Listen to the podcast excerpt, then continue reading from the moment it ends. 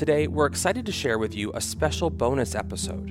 In our last interview, I spoke with John Piper about a famous sermon he delivered 23 years ago that would go on to have a huge impact on his ministry in the years that followed, eventually culminating in the publication of his best selling book, Don't Waste Your Life. Well, today, we're pleased to share a full audio recording of that sermon, often referred to as Piper's Seashell Sermon, but originally titled Boasting Only in the Cross. Preaching to a crowd of 30 to 40,000 young people, Piper chose Galatians 6:14 as his text, where Paul writes, "Far be it from me to boast except in the cross of our Lord Jesus Christ, by which the world has been crucified to me, and I to the world." Let's get started.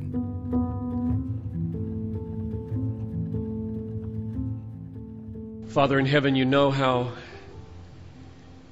inadequate I feel at this moment. And so I ask for a very special anointing and help from you in the name of Jesus because of the cross where he died for me. Father, it's a frightening thing to call a generation to die. We sing of it very lightly. We run to this cross, which is where we should run.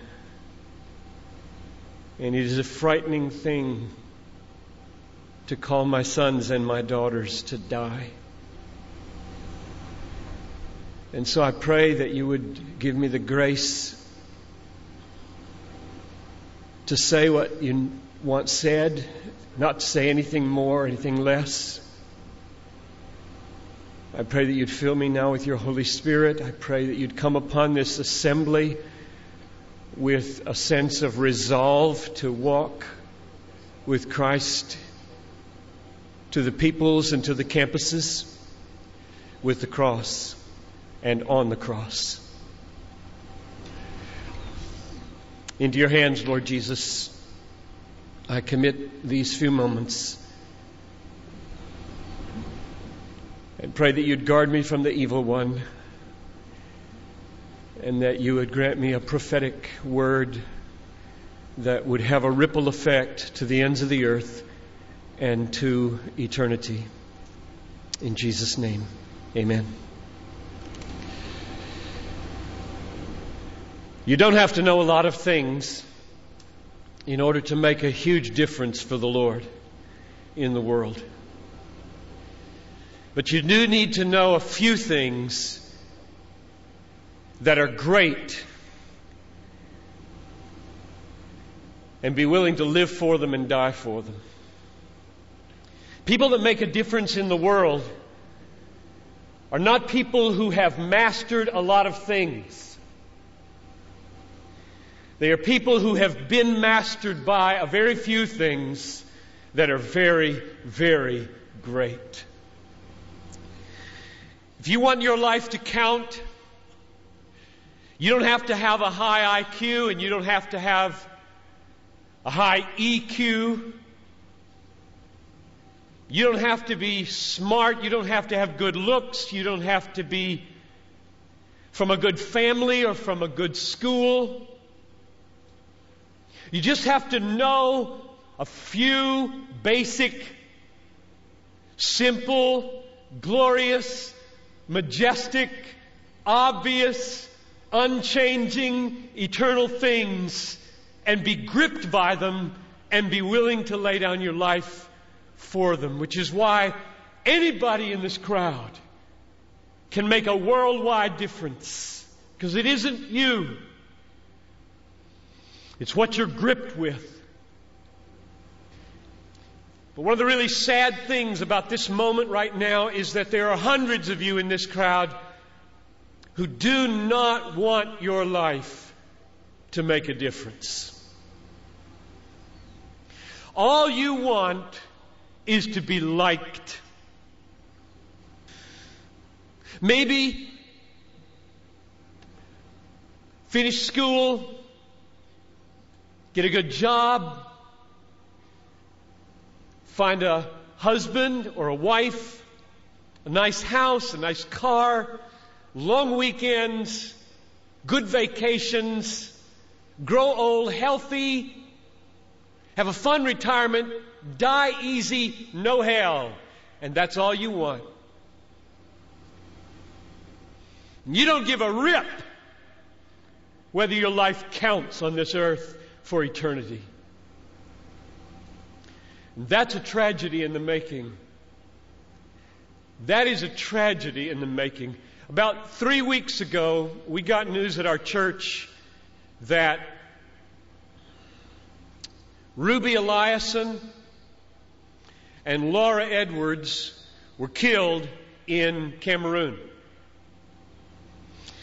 Ruby Eliason, over 80, single all her life, a nurse, poured her life out for one thing to make Jesus Christ known among the sick and the poor in the hardest and most unreached places. Laura Edwards, a medical doctor in the Twin Cities, and then in retirement, partnering up with Ruby, also pushing 80, and going from village to village in Cameroon. And the brakes give way. Over a cliff they go, and they're dead instantly. And I asked my people, is this a tragedy? Two women in their 80s, almost. A whole life devoted to one idea Jesus Christ magnified among the poor and the sick, in the hardest places.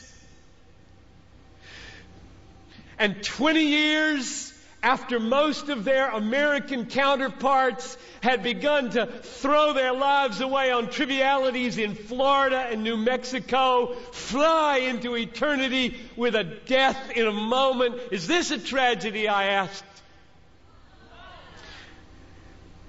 It is not a tragedy. I'll read you what a tragedy is. I've got a little article here from Reader's Digest. You don't read Reader's Digest, I know that. But there is a generation who does. This is a tragedy. Title of the article Start Now, Retire Early. February 1998. Bob and Penny took early retirement from their jobs in the Northeast five years ago when he was 59 and she was 51. Now they live in Punta Gorda, Florida, where they cruise on their 30 foot trawler, play softball, and collect shells. That's a tragedy. That's a tragedy. And there are people in this country that are spending billions of dollars to get you to buy it. And I get 40 minutes to plead with you, don't buy it. With all my heart, I plead with you, don't buy that dream. The American dream a nice house, a nice car, a nice job, a nice family, a nice retirement, collecting shells. As the last chapter, before you stand before the creator of the universe to give an account with what you did, here it is, Lord, my shell collection.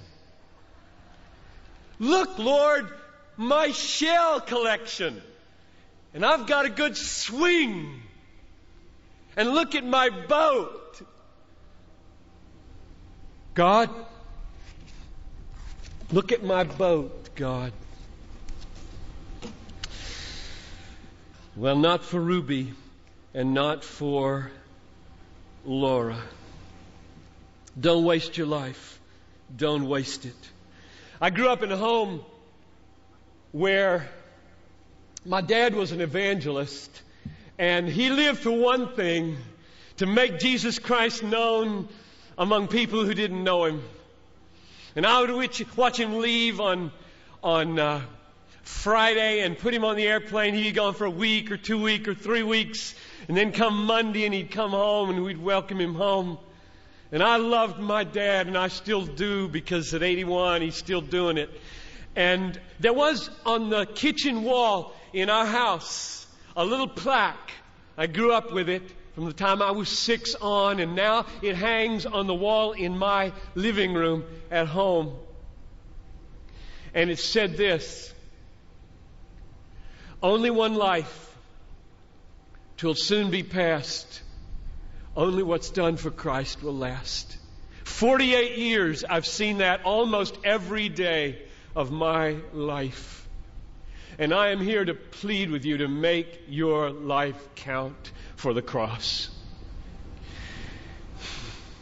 I'm 54 years old, and most of you are 17 to 23 or so, and some exceptions around. I have four kids your age. Karsten's 27, Ben is 24, Abraham is 20, and uh, Barnabas is 17, and then there's Talitha, she's four. So I have four sons who could be sitting out there, and nothing moves me today to long and yearn and ache and desire more than the desire that these boys not throw away their lives on fatal success and therefore, I come to you. This just came over me like a wave yesterday. I come to you as a father. I'm old enough to be the father of almost everybody on the grass. And I speak to you as the father perhaps that you never had. And I speak to you perhaps as the father that you did have who never had a vision for you. Or maybe the father that you had who has a vision for you, and it's all about money and it's all about status.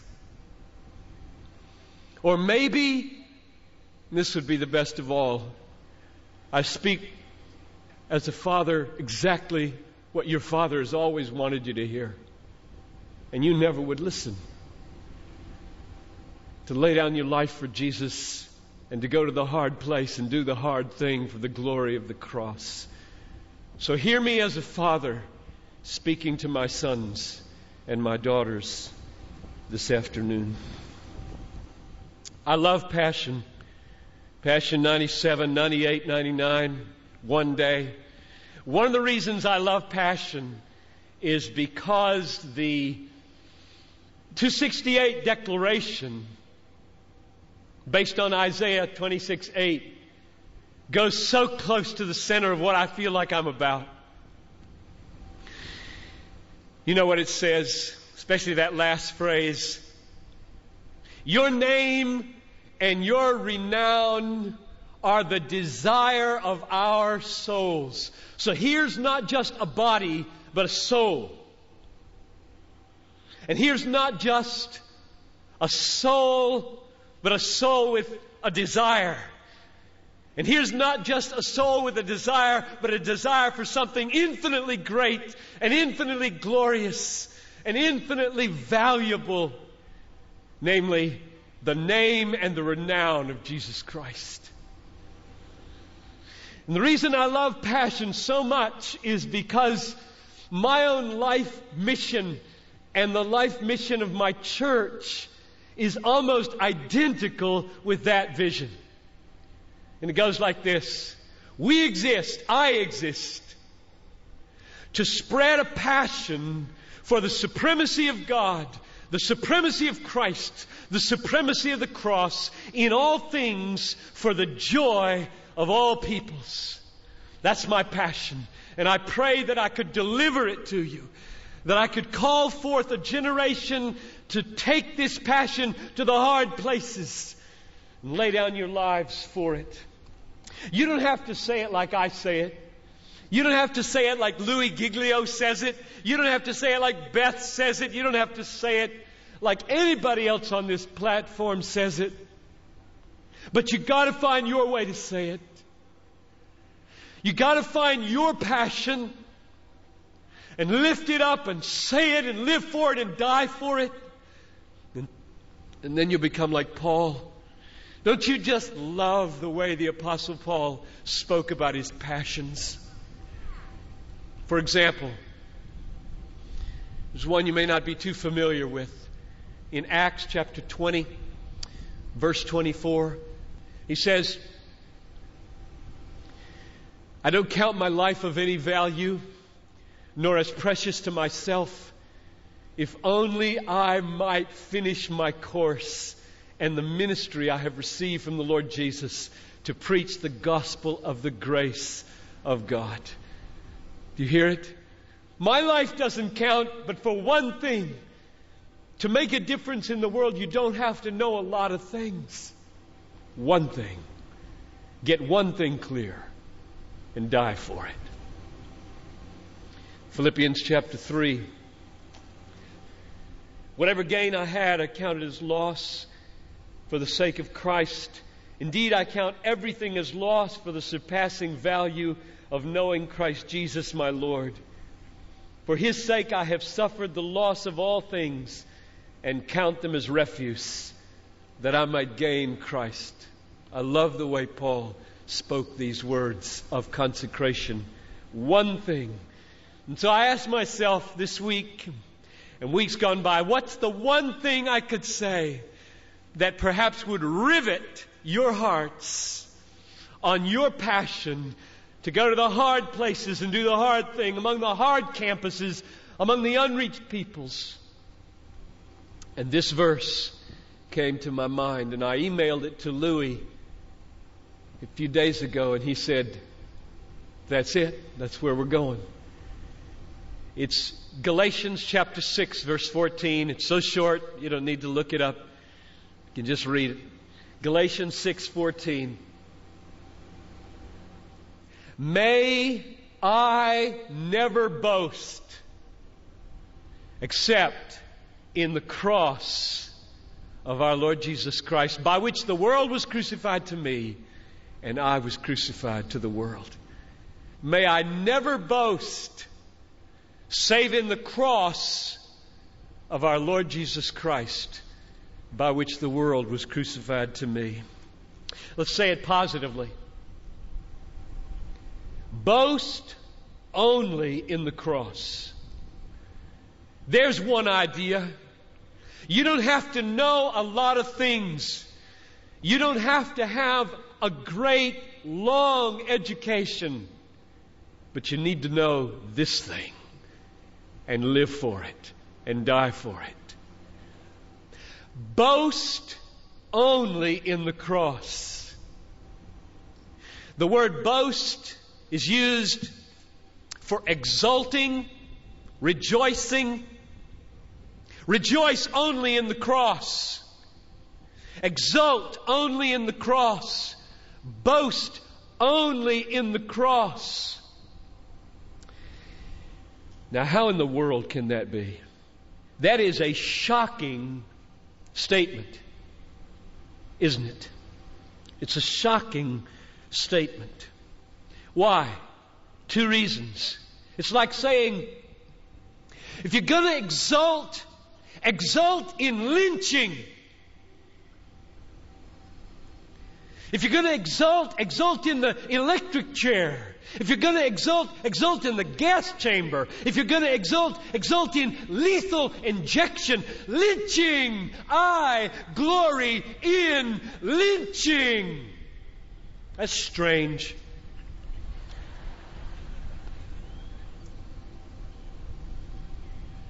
That's one reason why it's strange to say, if you're going to boast in life, boast in one thing the execution of the Son of God under the device more horrible than has ever been devised by a human being to die. If you had been there,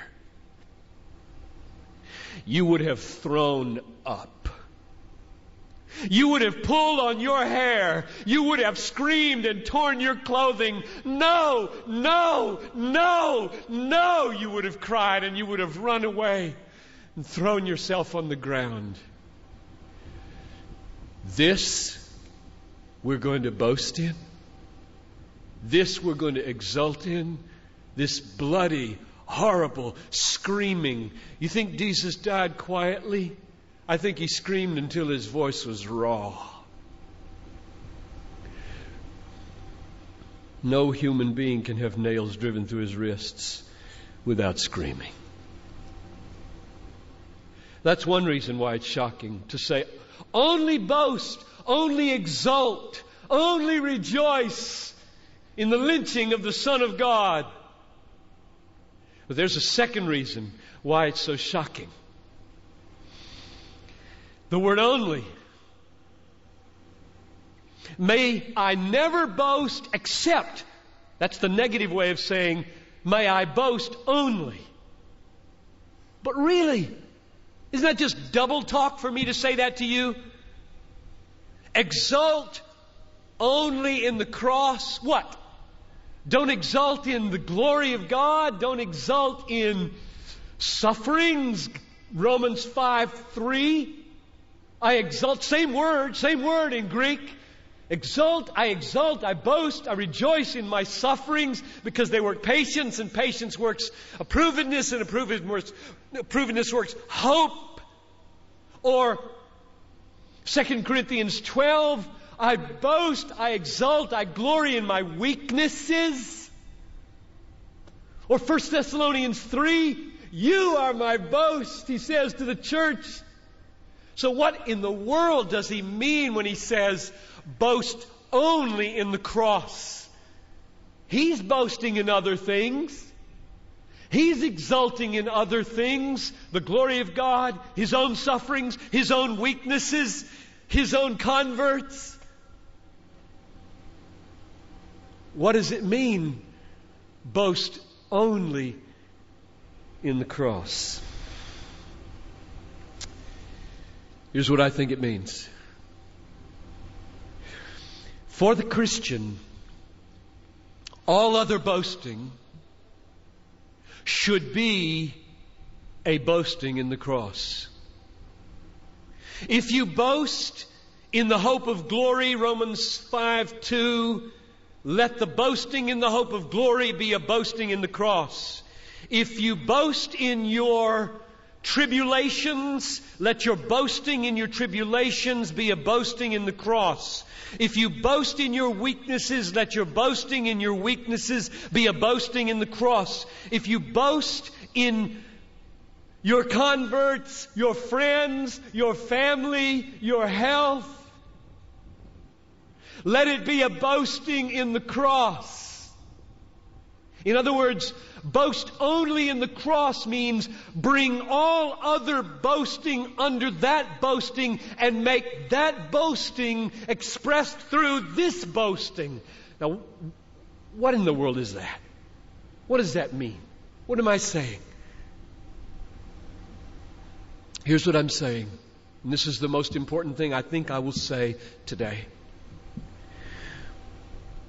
When Christ died, he purchased for sinners everything they enjoy that is not part of their condemnation. Say it another way. We are sinners all. The only thing everybody in Shelby Farms deserves is damnation. That's all we deserve. Therefore, every beat of your heart on this lawn, every sight with a wholesome eye, every word sung to the Lord, every movement of a strong arm, every step taken with healthy legs, every word heard with a healthy eardrum, every friend at your side, every word that you can read, every joy that springs in your heart is a blood bought gift which you would not have had he not died. Therefore, if you boast in one of these things, if you glory that you have eyes, glory that you have ears, glory that you have hands, glory that you can sing, glory that you have friends, glory that there's an assembly like this, it is, if you're thinking rightly, a glorying in and a boasting in the cross because He bought them for you on the cross. That's the meaning of boast only in the cross. Let every legitimate pleasure and every pain that God turns for your good become an occasion for glorying in the cross by which they were purchased for you. My heart's desire is that all of you would see why we should be a cross saturated people.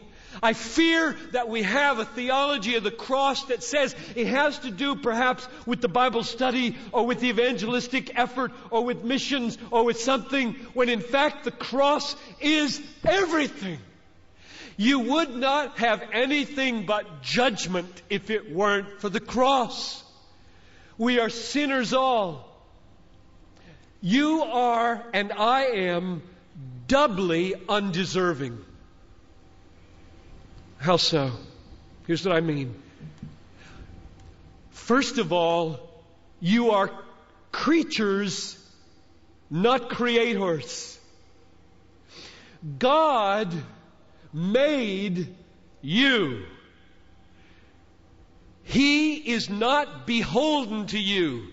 You have absolutely no rights over against the living God. He has all rights over against you. You have no claims on God. He may do with you as He please. The Lord gives, the Lord takes away. Job says, Blessed be the name of the Lord. Therefore, you're not deserving of anything good from God. You have done nothing to enrich him? Who has given a gift to God that he should be repaid? Who has been his counselor that he should counsel back? For from him and through him and to him are all things. To him be glory forever and ever. You are creatures and deserve nothing from your Creator. So that's the first sense in which you are not deserving. Which means if you get anything from Him, good, which you all do every day, it was bought by Jesus. Because you are, secondly, sinners, as I am. Please now don't water this down. We've, we've talked about sin this morning, but let me say one more thing that needs underlining. Sin has to do with God, not people. The world thinks of sin as killing somebody or stealing from somebody or lying to somebody.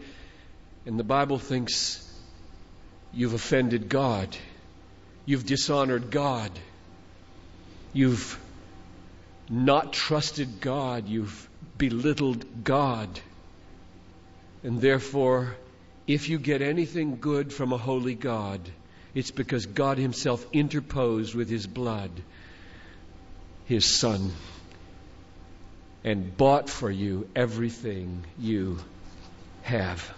My son, my 17 year old son, totaled our car about two months ago. We had a 91 Dodge Spirit. He just got his license about a month before. This has happened with every one of my sons. They get a license, they wreck the car. He's coming home on a snowy night, and uh, I tried to teach him when it's snowing, you don't have to go the speed limit. You know, most young people think it's a speed minimum, not speed limit. And so they always push it up to the limit. And he lost control, skidded, hit the guardrail in the back, then the front, spun around on the freeway off to the right side, and God spared him. Didn't have a scratch on him. The car was totaled as the cars whizzed by. Now, I'm a sinner, and Barnabas is a sinner. Where did that come from, that mercy? Came from the cross. So, should I exult in the safety of my son? Yes. But only, only, there's the word from Galatians 6:14, only as a boasting in the cross. Do you see how thoroughly cross centered and cross saturated your life will become if you get a hold of this? Everything you will enjoy on Shelby Farms, everything you enjoy, and all the bad that comes into your life that God turns for good was bought by Jesus, and therefore, yes, exult in it. Yes, exult in food. Yes, exult in friendship. Yes, exult in sports. Yes, exult in mission. But remember, everything good that comes into your life and everything bad that comes into your life that God then turns for good was bought for you by the infinitely valuable blood of Jesus. Therefore, all of life, if it is an exulting, all of life, it is a boasting, is a boasting in the cross. Well, that's what I wanted to tell you today. I wanted you to hear that. I want to call you to that. You don't have to know a lot of things to make a difference in the world. But you do need to know that on the cross, Christ became your righteousness. On the cross, Christ took away your sins. On the, Christ, cro- on, the, on the cross, Christ bore your guilt and your condemnation. You need to know that and then be gripped by it and then let your life be saturated by it. You need to know that everything you experience, everything that's good, everything that's bad, that's turned for good, was bought by the cross so that you become only a cross boaster. I said I was 54 years old. I, when I get home after a leave that I'm on in June, they're going to have a 20 year celebration because I'm, I'm just finishing 20 years of ministry at my church. And it has caused me to think a lot about the next chapter. And then I thought about your chapter, which is the first ministry chapter, perhaps. And I just want to say publicly that my coming here has been an occasion, both in the preparation and the presence, of rededication and reconsecration of my last chapter from 54 to whatever God gives me of life devoted to the supremacy of God in the cross. And I'm just inviting you to let that be what you dedicate yourself to in the first chapter and all the chapters that God gives you of your life. May it never be that we should boast in the cross of our Lord Jesus Christ. One last thought. Isn't it remarkable? Isn't it amazing according to Galatians 6:14 that Christ died for his own glorification. May it never be that I should glory or boast or exult except in the cross by which the world was crucified to me and I to the world. Christ died on the cross so that my exaltation would be in his cross. That is, so that his cross would be glorified. So, put it another way Christ died in order that his cross might be glorified. In my exulting in it. Do you hear what the implications of that are? Christ died so that his cross would experience a glorification in my exaltation in the cross. To me, this is the best of all possible theologies. The best of all possible worlds is that Jesus Christ would come into the world in order to magnify his cross through my exulting in his cross so that he gets the glorification and I get the exaltation. But that's not quite where I want to end. One more step. It's not simply you and me in our little wonderful, glorying, exulting, happy exultation in the cross because our sins are forgiven and we're heading for glory when we go over a cliff. Rather, this is the way to say it biblically.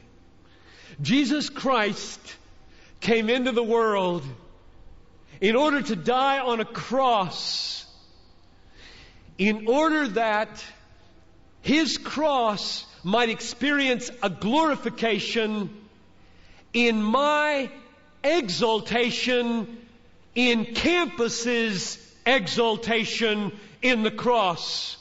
Or that his cross might experience a glorification in my exaltation in the peoples, the unreached peoples, exulting in the cross.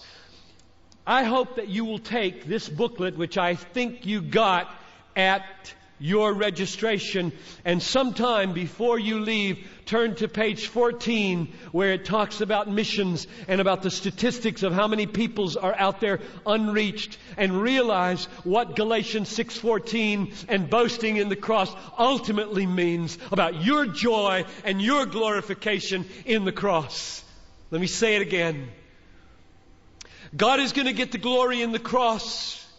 You're going to get the joy in the cross.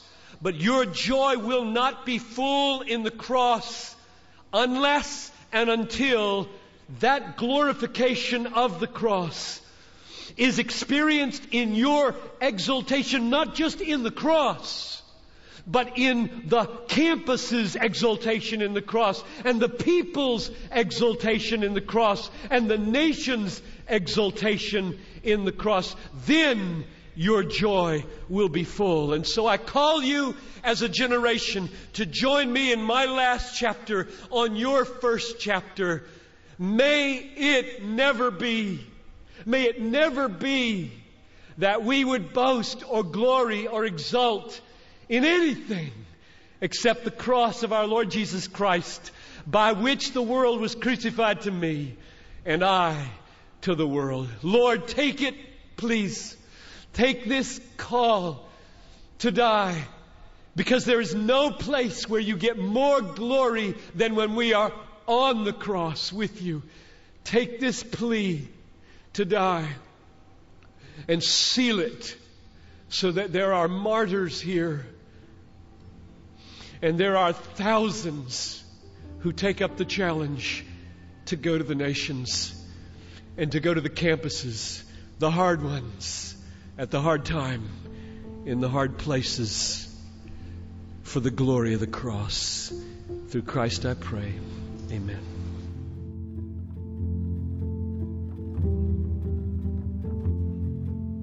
That was John Piper's sermon, Boasting Only in the Cross, delivered at Passion's one day conference on May 20th, 2000. For more, be sure to check out his book with Crossway, Don't Waste Your Life Pick up a print copy of the book for 30% off, or get the ebook or audiobook for 50% off directly from Crossway by visiting crossway.org/plus.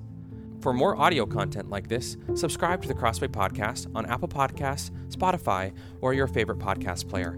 If you enjoyed this episode, consider sharing it with a friend and leaving us a review. Crossway is a not for profit Christian ministry that exists solely for the purpose of proclaiming the truth of God's Word through publishing gospel centered content. Visit us today at crossway.org.